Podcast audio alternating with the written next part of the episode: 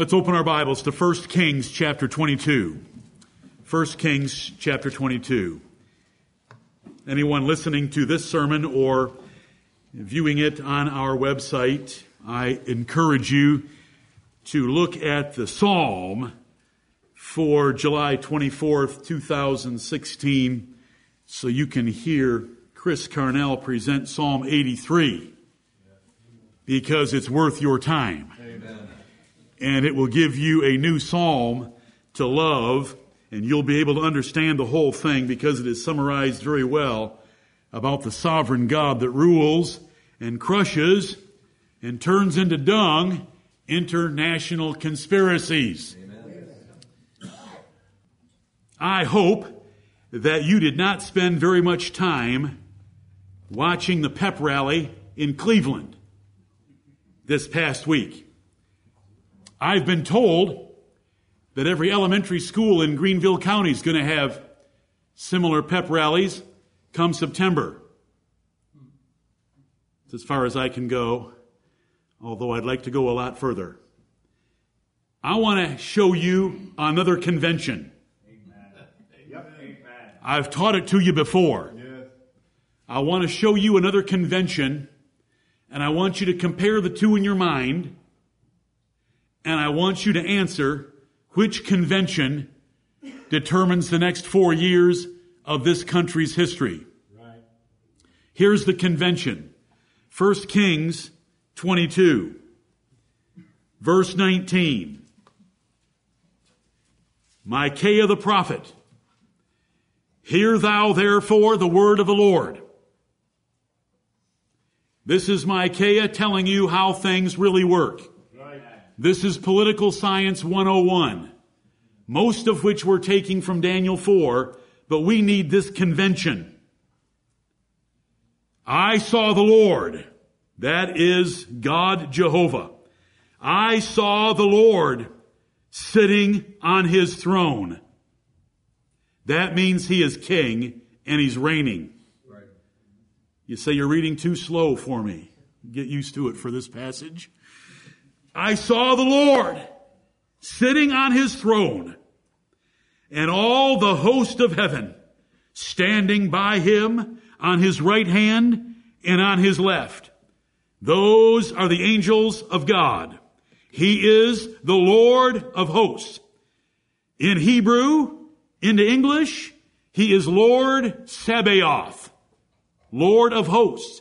He is not Lord of the Sabbath, though he is indeed that. He is Lord Sabaoth, because he is the captain and general of the armies of heaven. And that title is used for him throughout the Bible, that the innumerable company of mighty beings called angels and archangels and seraphim and cherubim are the host of heaven and the army that he directs. They're standing on his right hand and on his left. This is a convention. And the Lord said, who shall persuade Ahab, he was a king on earth, that he may go up and fall, that is to die, at Ramoth-Gilead, which was a place of a battle. And one said on this manner, and another said on that manner. One angel had one idea, another angel had another idea. And there came forth a spirit, and stood before the Lord, and said, I will persuade him. And the Lord said unto him, wherewith? And he said, I will go forth, and I will be a lying spirit in the mouth of all his prophets. And he, that is the Lord, said, thou shalt persuade him, and prevail also. Go forth, and do so. Now therefore, behold, the Lord, God Jehovah, hath put a lying spirit in the mouth of all these thy prophets, and the Lord hath spoken evil concerning thee. Amen and amen. Amen. That is a convention. I want you to compare that holy convention of Almighty God and his holy and elect angels with that pep rally that took place in Cleveland. Can you envision right now the television camera panning that audience with the one that's in heaven from 1 Kings 22? There is no comparison. Right. Amen. When it says that man was made a little lower than the angels, Cleveland was not included in that definition, or the word little would have been removed. This is how America's history is determined for the next 4 years. The God of heaven sits and he calls the host of heaven together, and then they execute it. Praise the Lord. Amen. Let's turn to Daniel 4 and get through Daniel 4 and go home. Daniel chapter 4. I want all of you to realize that what goes on around us, do you know how much attention has been paid? And do you know how much security was purchased? And do you know how much talking heads have talked about this convention before it happened, and while it happened, and after it happened? But who wants to talk about this one? We do. Amen. We like these kind of conventions. Amen. And they are still taking place. And they take place and they affect so many different things. The men of this church over the years, and don't let me get too far off track, but we like to think about Dunkirk. We love the Battle of Midway because we can look at those events and see the providence of God arranging for victory by a military that shouldn't have the victory. Midway was 6 months after Pearl Harbor. 6 months only after Pearl Harbor, the United States dealt a destructive blow to the Japanese Imperial Navy.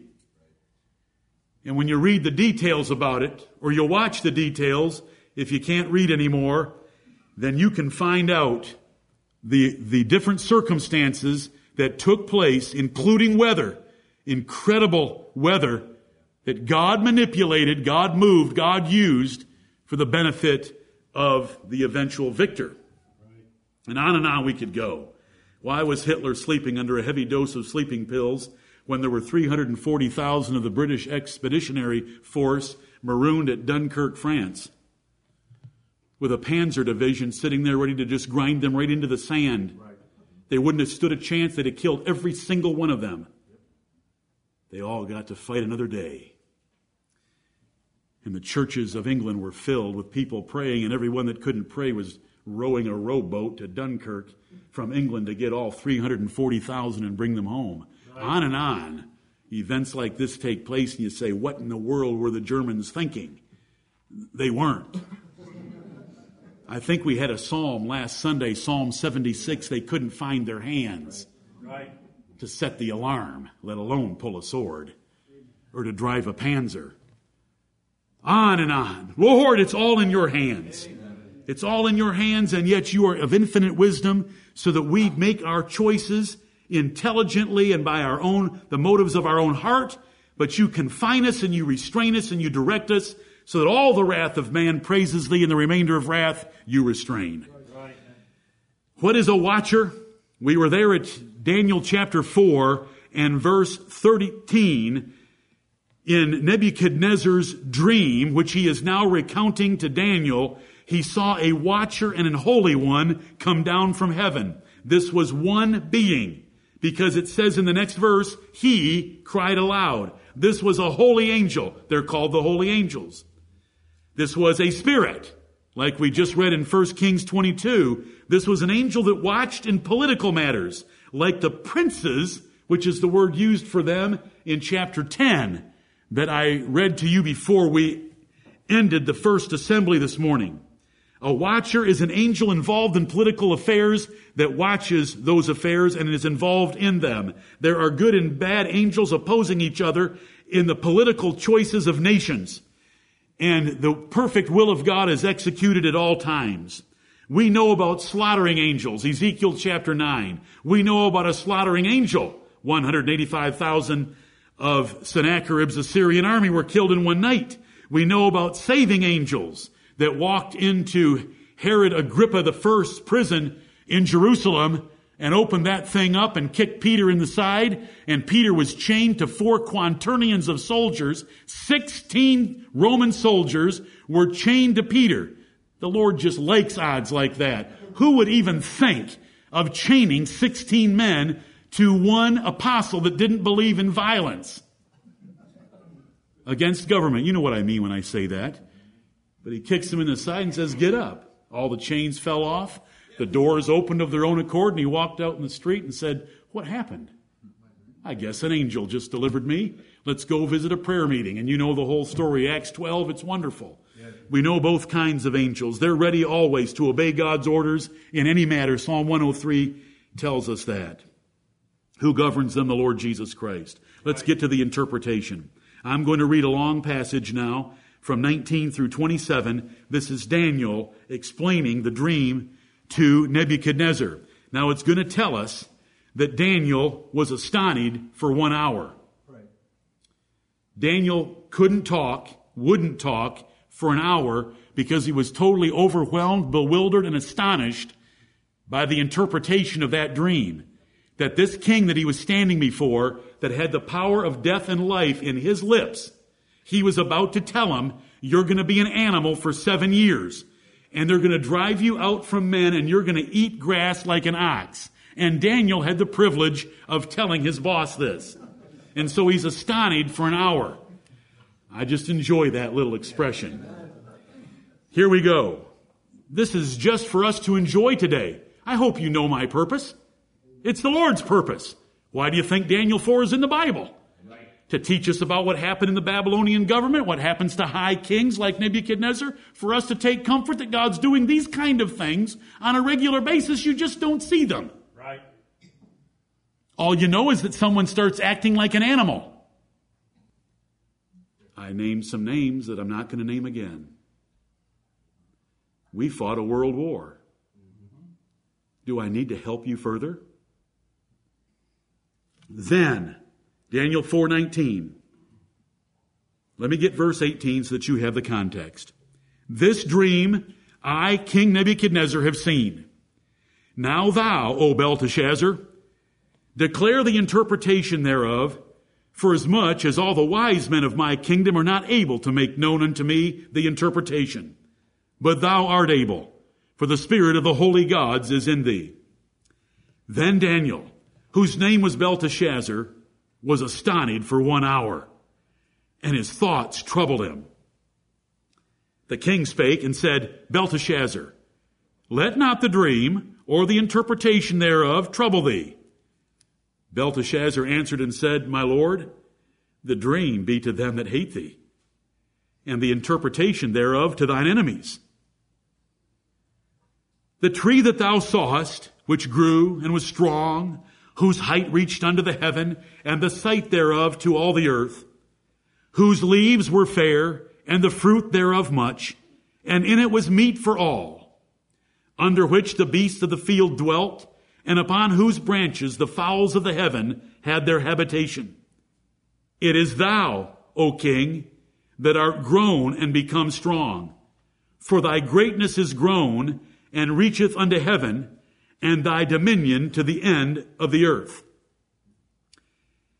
And whereas the king saw a watcher and an holy one coming down from heaven, and saying, Hew the tree down, and destroy it, yet leave the stump of the roots thereof in the earth, even with a band of iron and brass, in the tender grass of the field, and let it be wet with the dew of heaven, and let his portion be with the beasts of the field, till 7 times pass over him. This is the interpretation, O king, and this is the decree of the Most High, which is come upon my Lord the king, that they shall drive thee from men, and thy dwelling shall be with the beasts of the field.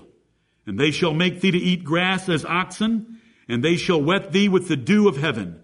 And 7 times shall pass over thee, till thou know that the Most High ruleth in the kingdom of men, and giveth it to whomsoever he will. Yeah. And whereas they commanded to leave the stump of the tree roots, thy kingdom shall be sure unto thee, after that thou shalt have known that the heavens do rule. And there's the interpretation. Daniel couldn't speak for an hour because he had such negative news. to give to the king Nebuchadnezzar. Nebuchadnezzar wanted to hear it no matter what, because he was seriously altered by the dream that was given to him from the Lord. The tree was Nebuchadnezzar. The decree was by the Most High. 7 years are the 7 times. We know that by comparing Daniel's use of time, times, and half a time, which we find is 3.5 years in the book of Revelation, or 42 months, or 1,260 days, all describing the same period of time. So for 7 years, Nebuchadnezzar, in his 43-year reign, spent out to pasture AWOL from his government duties. Is there any historical information? Not that I bring to the pulpit. It's vague and obscure.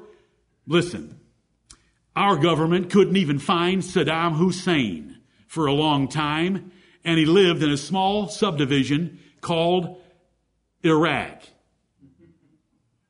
They couldn't find Osama bin Laden, and he lives in a small little piece of dust called Earth. They can't find MH370. It had 400 cell phones aboard, 300 laptops, 200 computers, and was connected to radars all over the world. They don't know anything. Right. They can't figure out things. We can. We trust the Lord.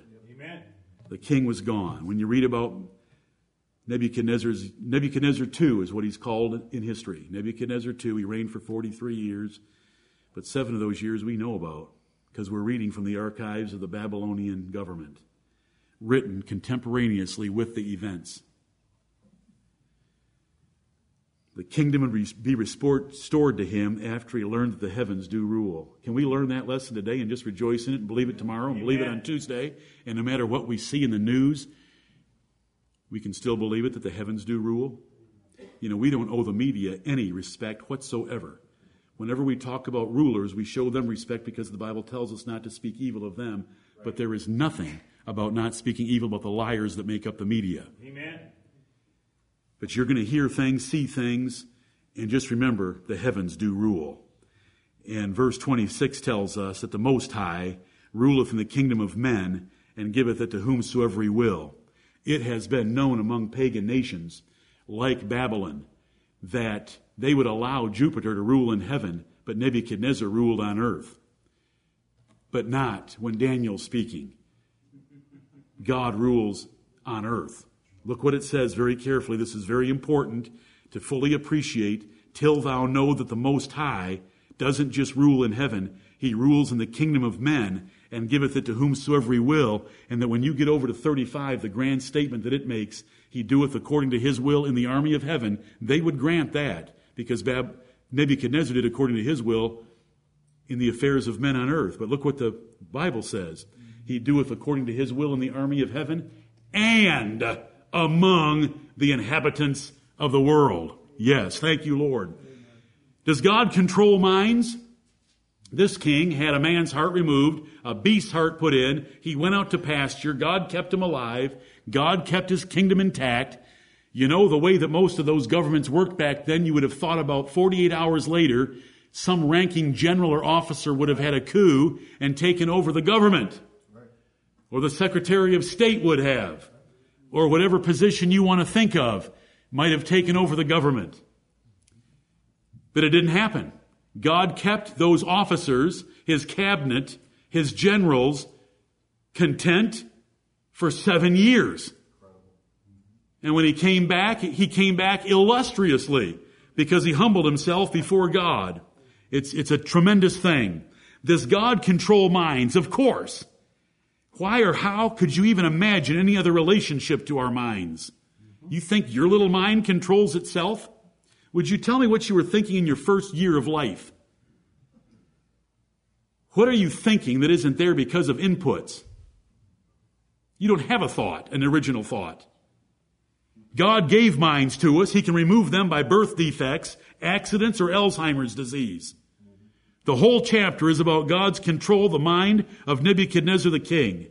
The only limit is that God never causes men to sin against their wills, because He doesn't need to do that. They are always willing to commit any sin that He allows them to commit. Right. And when He allows them, I mean He permits plans and decrees that it's going to be done that way.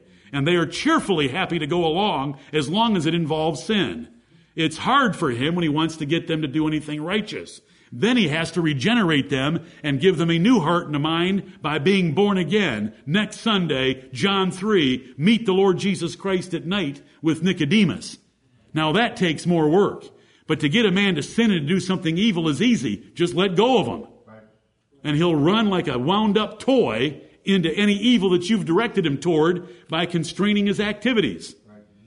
We've been through all that before. It's in a sermon outline called The Dominion of God on our website. Consider how much God directs and manipulates the minds of men against nature.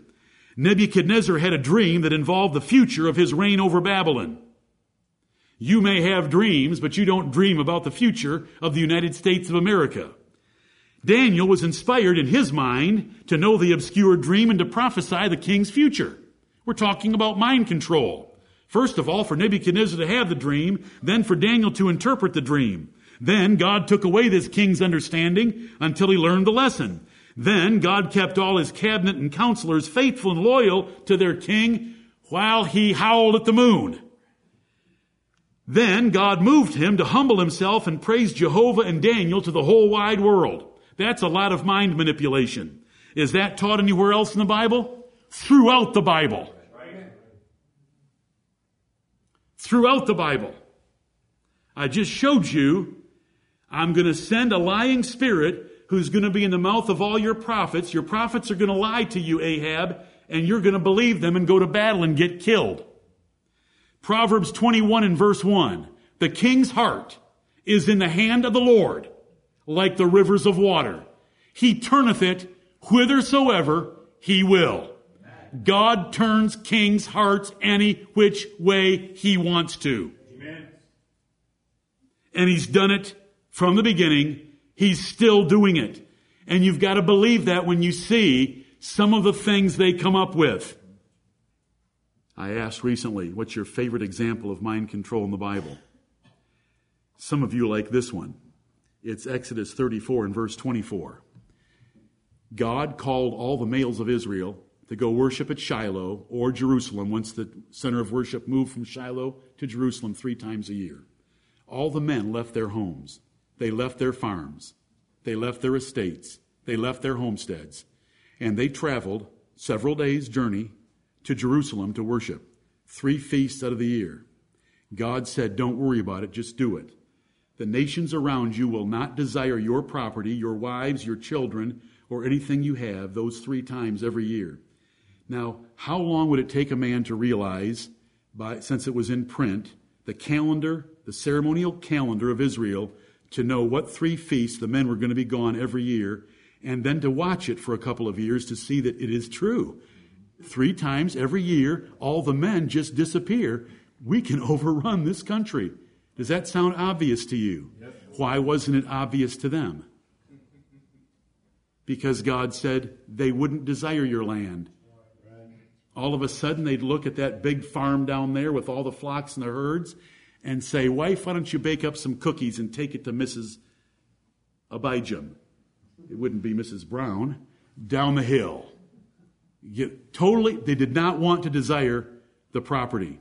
However, in Joshua chapter 11, which is a few books after Exodus, verse 20, when Joshua took the armies of Israel across the Jordan River into the land of Canaan, he had 70 cities he needed to destroy. Now, one of those cities, Gibeah, had come and lied to him, and he had entered into a covenant with them that he shouldn't have. So God, to protect Joshua, that's one reason, and it says so, and the other reason is it's hard to kill men when they're in bed. So God hardened all the hearts of the Canaanites so that they came against Israel in battle, because when a man is wielding a sword against you, it's easier to cut his head off. It's hard when he's eating cookies in the kitchen with his wife or playing checkers on the porch with his grandchildren. It's harder. Right. So the Bible says, Joshua 11 verse 20, he hardened their hearts to come in battle so that those two things wouldn't happen. Same group of people. Yes, he's in mind control throughout the pages of Scripture.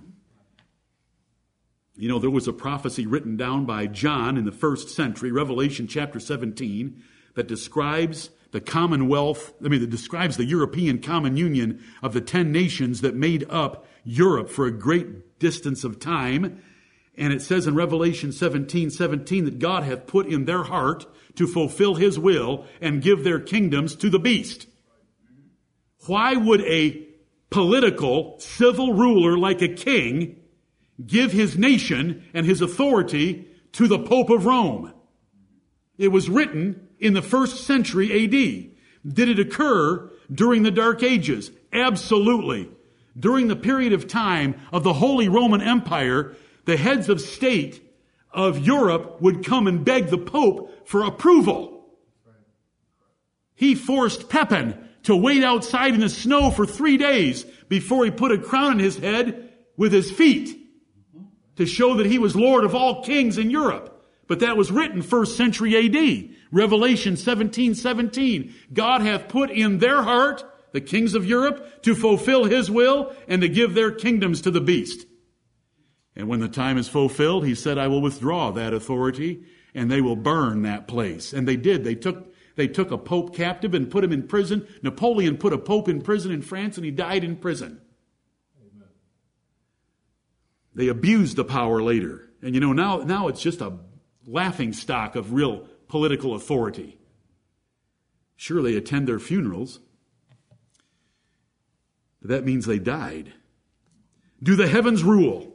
When we look at verses 25 and 26, the Most High ruleth is in verse 25. In verse 26, the heavens do rule. This is a lesson of political science taught in the Bible. It's fundamental, it's basic, it saves us from all the distractions and deceptions that we were once involved in, jousting with windmills, right. Giving out books, trying to save the world. Didn't do a bit of good, didn't slow anything down. The world rushed on. The 60s were terrible while this kind of education was being done, and it didn't do anything. This is the education we want. This is the book we want to read. This is the book we want to share. This is the insider information we want to share. Are you with me? They don't know insider information. They never have. It's insider information because they don't know about it. They don't have any classification to get to that information. But we are, because we're the sons of God. So we are allowed to see classified events happening in the universe, recorded in the Bible, that happen in a spiritual realm outside of our sight, of there being conventions held where angels are assigned to take care of nations and to execute God's will among them. That's what we want to learn. Yes, the heavens rule. Daniel makes an appeal, verse 27, wherefore, O king, let my counsel be acceptable unto thee. This is Daniel's personal appeal to King Nebuchadnezzar after giving him the interpretation. That's why he calls it counsel. O king, let my counsel be acceptable unto thee, and break off thy sins by righteousness. Stop sinning, king, and start living righteously. Break off thine iniquities by showing mercy to the poor. You're an overbearing, difficult, hard taskmaster. Show some mercy to the poor, if it may be a lengthening of thy tranquility. Wonderful verse. Do you want your tranquility lengthened in this world? Break off your sins by righteousness and break off your iniquities by showing mercy to the poor. Let our church be known for both of those things. That we're a righteous church, that we want to do what is right in public, in private, in our families, in our homes, and that we want to show mercy to the legitimately poor, those that God has made poor by acts of God, that we want to intervene on their behalf and help them, and God will lengthen our tranquility as a church. And if we do this, and other churches do this across the country, and it doesn't take very many, right, God can lengthen the tranquility of America. Amen. He has. Amen. He has for 50 years. We don't need very many. How many people did Abraham negotiate Sodom, Gomorrah, and the cities of the plain? A multiple list of cities in the plain of the Jordan. How many souls were needed to save them? 10 righteous souls. Is righteousness mentioned right here? So it's consistent throughout the Bible? That righteous men will preserve a nation. Right. more than any army can preserve a nation, because there's an army in heaven that all God has to do is send one private. One private, and it's all okay. And you know, when does God send a private from the host of heaven? When the people are living righteously beneath. Israel had fantastic military victories. Sometimes they would just stand and watch, because God would say, stand still. Yep. Did you hear Brother Chris go off this morning about flashlights? Are you going to remember that for a while? Yep. Going to go home and tell your kids about flashlights? Have devotions tonight in the dark with a flashlight? And a trumpet. And say, what if there's a man in here with a gun and I've got a flashlight and a trumpet? Is it going to do good, kids? Will I win? If the Lord's with you, easily. Right. What were those odds again? Did you say something like 4,500 to 1? 450 to 1? The heavens rule. Daniel appealed. Lengthening of tranquility. The Bible has this verse in Psalm 37:37. Mark the perfect man, and behold the upright, for the end of that man is peace. If you want peace in your life, if you want peace in America, let's live righteously. That's what a revival is. That's what bringing God's favor upon our nation is living righteously. There's always hope of God's mercy. Did you see what Daniel said? If it may be a lengthening of thy tranquility. When God told David, your son's going to die, did David say, okay, let's make funeral arrangements, or did he fall on his face and fast and pray for 7 days? Because David understood God, that he's full of mercy. And while God did not save that child, God immediately gave David another child whose name was Jedediah, beloved of the Lord, whom he named Solomon. Did Ahab ever humble himself? Did God preserve him? Yes, he did. Did Hezekiah humble himself and get 15 more years after God had said, thou shalt surely die? Did Manasseh get delivered from the prison of Babylon by the king of Assyria and put back on his throne in Jerusalem for humbling himself greatly in that prison? Amen. Yes. Did Nineveh survive by humbling themselves when God had said 40 days and this city will be burned to the ground? Right. Did it survive? Amen. Were they children of God? They were Ninevites, but they repented. Repentance is huge. The R factor that I preached to you a few months ago is huge. Nebuchadnezzar's response. Verse 28, all this came upon the king Nebuchadnezzar. All this is pointing forward. Here's what actually happened. At the end of 12 months, he walked in the palace of the kingdom of Babylon. The king spake and said, is not this great Babylon that I have built for the house of the kingdom by the might of my power and for the honor of my majesty? There he is, proud. The whole reason for this event was to humble him. The watchers did not like his arrogant attitude against God's appointment of the basest of men to be kings. He thought himself something special, and that's why there are words like abase and basest in order to communicate the point of why the lesson took place, that rulers should be humble.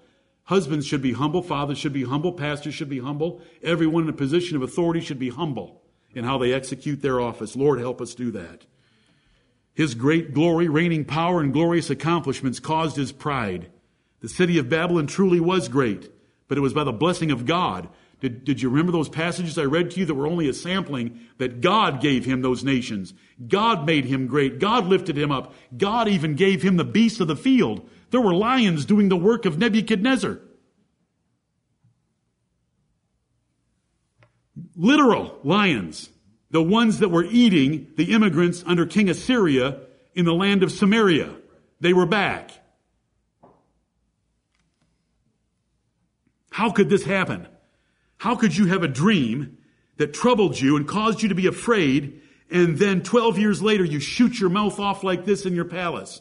Well, let me ask you this way. How can you hear a sermon in this church and go out of here and 12 minutes later forget it? Have you ever lost conviction in 12 minutes? Have you ever lost conviction in 12 seconds? Let's not pick on him for 12 years. I think he lasted quite a while, but I'm not going to say he lasted. I'm going to say God was patient and long-suffering, like he's been with you and me for a long time. Right. When we get convicted about something and we get a lesson from the Lord, let's make sure we implement it now and we sustain it. We are set up as a church to be a big group of accountability partners for each other, to do what is right and to continue doing it, lest we backslide away from it. Then we're like Nebuchadnezzar, and we can't read that verse and think any less of him than we do ourselves. The whole thing came to pass upon him, verses 31 through 33. While the word was in the king's mouth, there fell a voice from heaven saying, O King Nebuchadnezzar, to thee it is spoken. The kingdom is departed from thee. Alexander the Great went down in the prime of life at 33 years of age, crying earlier than that because he didn't have more worlds to conquer, it is said of him. And he's choking away in his deathbed. The kingdom is departed from thee. God can take a kingdom away in all kinds of different ways. The kingdom is departed from thee. God took it away. Verse 32, and they shall drive thee from men. The angels are telling him what's going to happen. And thy dwelling shall be with the beasts of the field. They shall make thee to eat grass as oxen. 7 times shall pass over thee until thou know that the Most High ruleth in the kingdom of men and giveth it to whomsoever he will. You are in office because the Most High God that rules heaven and earth puts you in that office. So humble yourself and give him the honor that he deserves. Verse 33, the same hour was the thing fulfilled upon Nebuchadnezzar. And he was driven from men and did eat grass as oxen. And his body was wet with the dew of heaven till his hairs were grown like eagle's feathers. Those are long, thick, big feathers. And his nails like bird's claws. He had talons coming out of his hands. And he was out there like an animal. That was the event. And now we have the lesson. We have the summary. We have the beautiful verses that changed by God's grace. I remember reading Daniel 4, 34 and 35 the first times around 18, 19 or 20 with understanding and loving this God so much and wondering why I hadn't seen it before, and it giving me such peace and it giving me such power and it giving me such confidence to know this God that these things are said about. This is the God I worship. I do not worship any other God. I don't care if he's called Jehovah. I don't worship any other God than this God that operates just like Daniel chapter 4. He controls the minds of men. He can jerk a man's heart out of him and put a beast's heart in whenever he wants to. He can put it back whenever he wants to. He can take 7 years, 7 months, or 70 years. He can do anything he wants to. And he does according to his will in the army of heaven and among the inhabitants of the earth. No one can slow him, hinder him, or restrict him, and no one can question him, and that's my favorite.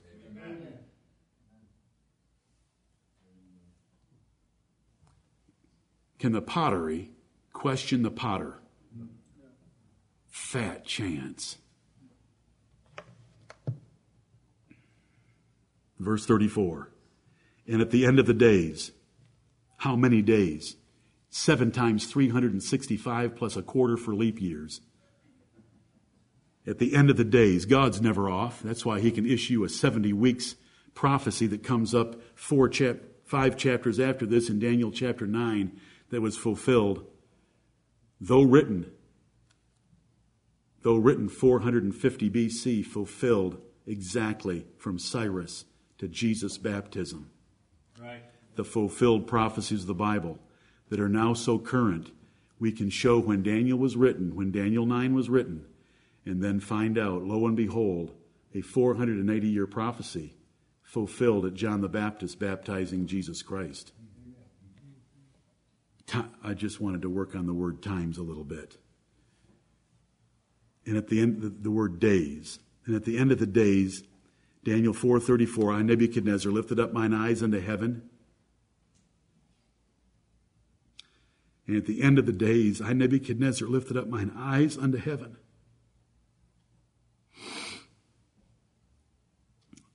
I was once a rebellious teenager.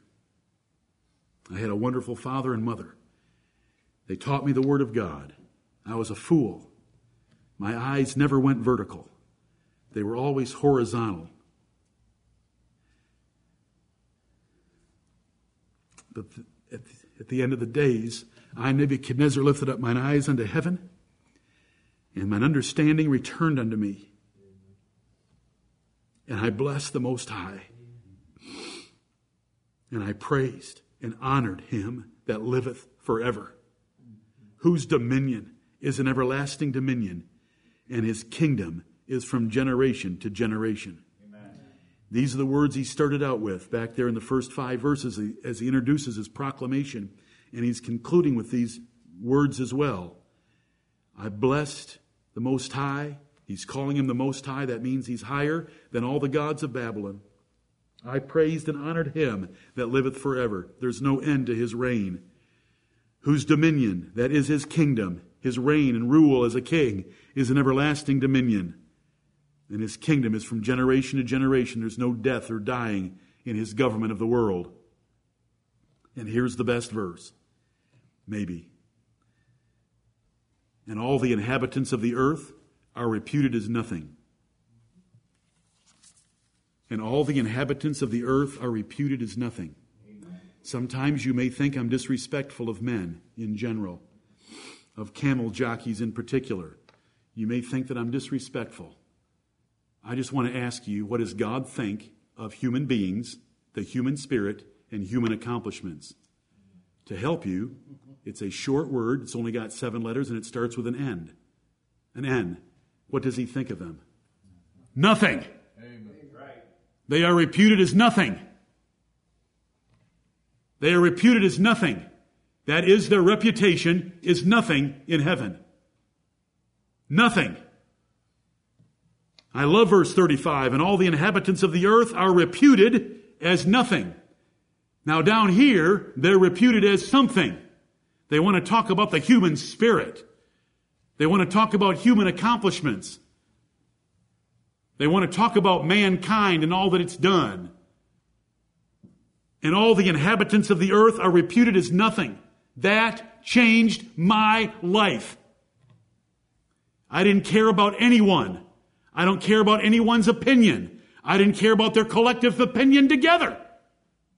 Because God said they were nothing. Right. Now, you say, is that the only place in the Bible that says something extreme like that? No. The rest of the Bible says more extreme things. Right. If you go to Isaiah 40 verses 15 and 17, it tells you that they are all less than nothing. They are the dust of the balance, meaning they are of no consequence or no account in measuring the value of anything or any being. Amen. They are a drop in a bucket, meaning that when you are measuring something out by buckets, they are that portion that is left in a bucket that is of no consequence or value. And when you read a verse like that and God the Holy Spirit gives you comfort, do you think Cleveland bothers me? It only bothers me in this respect, that they should all be terrified for acting the way they do, thinking that they have any authority or influence anywhere. And to be praising men like that. The last time when I read in the Bible about a man giving a speech and men standing and praising and giving a standing ovation like that, that man fell dead and was eaten of worms. Right. And yes, I believe that more than anything that happened in Cleveland. And I believe that the man that gave that speech and was eaten of worms was a higher and greater man than what was being said at Cleveland. When you read Daniel 4:35, what does it do to you? Does it give goosebumps inside? Does it fill you with power? Does it fill you with energy? Does it enlighten your mind? Does it relieve you of fear and concern? Does it give you confidence and courage that God has shown us so many things, and our God wants us to look at things like this? And God took Nebuchadnezzar, humbled him for 7 years, and when he raised him back up, this is the lesson of political science that God wanted Nebuchadnezzar to know. All the inhabitants of the earth are reputed in heaven as nothing. Next Sunday's the Lord's Supper. From nothing, he made us the sons of God, kings and priests. We reign with the Lord Jesus Christ.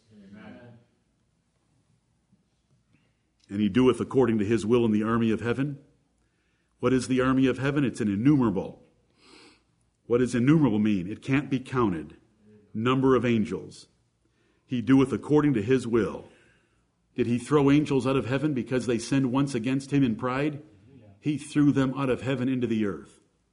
When Satan came wandering in Job chapter 1, when he had the other angels there reporting what they had been up to, could he ask Satan questions and get an immediate answer?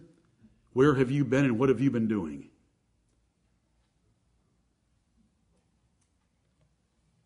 He can send Satan when he wants to take control of David, to number Israel. And then he can forgive David for putting him under such duress. You never hear that mentioned again, though 70,000 men died for it. What you hear about is David and Bathsheba, because there wasn't any Satan involved. It was David's lust and laziness for being at home when kings were supposed to be out fighting. Satan couldn't touch Job without God's permission. Satan can't enter pigs without God's permission. Let me repeat myself from this morning. He doeth according to his will in the army of heaven, and he doeth according to his will among the inhabitants of the earth. Right. And none can stay his hand. No one can stop his hand and push it away and say, don't do that. None can stay his hand or say unto him, what doest thou? That verse should change your life. That is a God that is not preached. That is a God that hardly anyone knows. That is the God of the Bible. There's nothing throughout all the pages of Scripture from Genesis 1 to Revelation 22 that contradicts that verse. Right. It's just summarized beautifully here. And this is a student that has been in graduate school for 7 years under the mighty hand of God and the decrees of the watchers, that he would learn a lesson that the heavens do rule. And that he, among the basest of men, had been raised up by God and put on the throne. At the same time, my reason returned unto me, and for the glory of my kingdom, mine honor and brightness returned unto me. God restored him all the way back to all the glory and majesty that he had after being gone for 7 years. And my counselors and my lords sought unto me. Do we talk about that he's able to restore the lost years of the cankerworm? Right. That's Joel 2, but you may not need Joel 2 if you can remember Daniel chapter 4, verse 36. 7 years. Was God able to bring him all the way back? Amen. Was God able to do better than bringing him all the way back? Amen. Yes. Do you see the semicolon? And my lords sought unto me, and I was established in my kingdom, and excellent majesty was added unto me. When we learn the lessons that God wants us to learn, he can add excellent majesty to them. Now I, Nebuchadnezzar, praise and extol and honor the King of heaven, all whose works are truth. What he did was true. What he said he was going to do was true. He fulfilled it exactly. It was all honest and above board, what he did to me, and his ways judgment. They were just. There was justice involved. I deserved them. This is the kind of humility that we always want when God has dealt with us, even when he has chastened us. I, Nebuchadnezzar, praise and extol and honor the King of heaven. And this went to all nations and all languages in all the earth. His works are truth and his ways judgment. And those that walk in pride, he is able to abase. And he ends his proclamation to the nations of the earth. Can we humble ourselves? Can we remember that any time we read of a proud ruler, a proud president, proud congressman, proud justice, proud judge, mayor, governor, and don't worry about it. Those that walk in pride, he is able to abase. Right. Our God is in complete control. There are many other verses, and you've heard them before, like Ecclesiastes 5:8, that tells us that when we see oppressing in a province, or the violent perverting of justice, and that is going on in some places in the world, that we shouldn't worry about it because there is higher than they. I haven't used those verses today. I just snuck one in. That's Ecclesiastes 5:8. All I wanted was to give you this. And I share with you what I call the grand statement of the chapter is in verse 35. And that is the God that I want you to love and you to embrace and you to serve and you to obey. Because he will get the glory over you, passively or actively, sooner or later. And I'd rather have you give it to him now. Right. Much more could be said, and I'm not going to say it. I can send it to you if I need to. I sent you some things yesterday in the preparatory email where I listed 10, and they're not just limited, there's more than 10.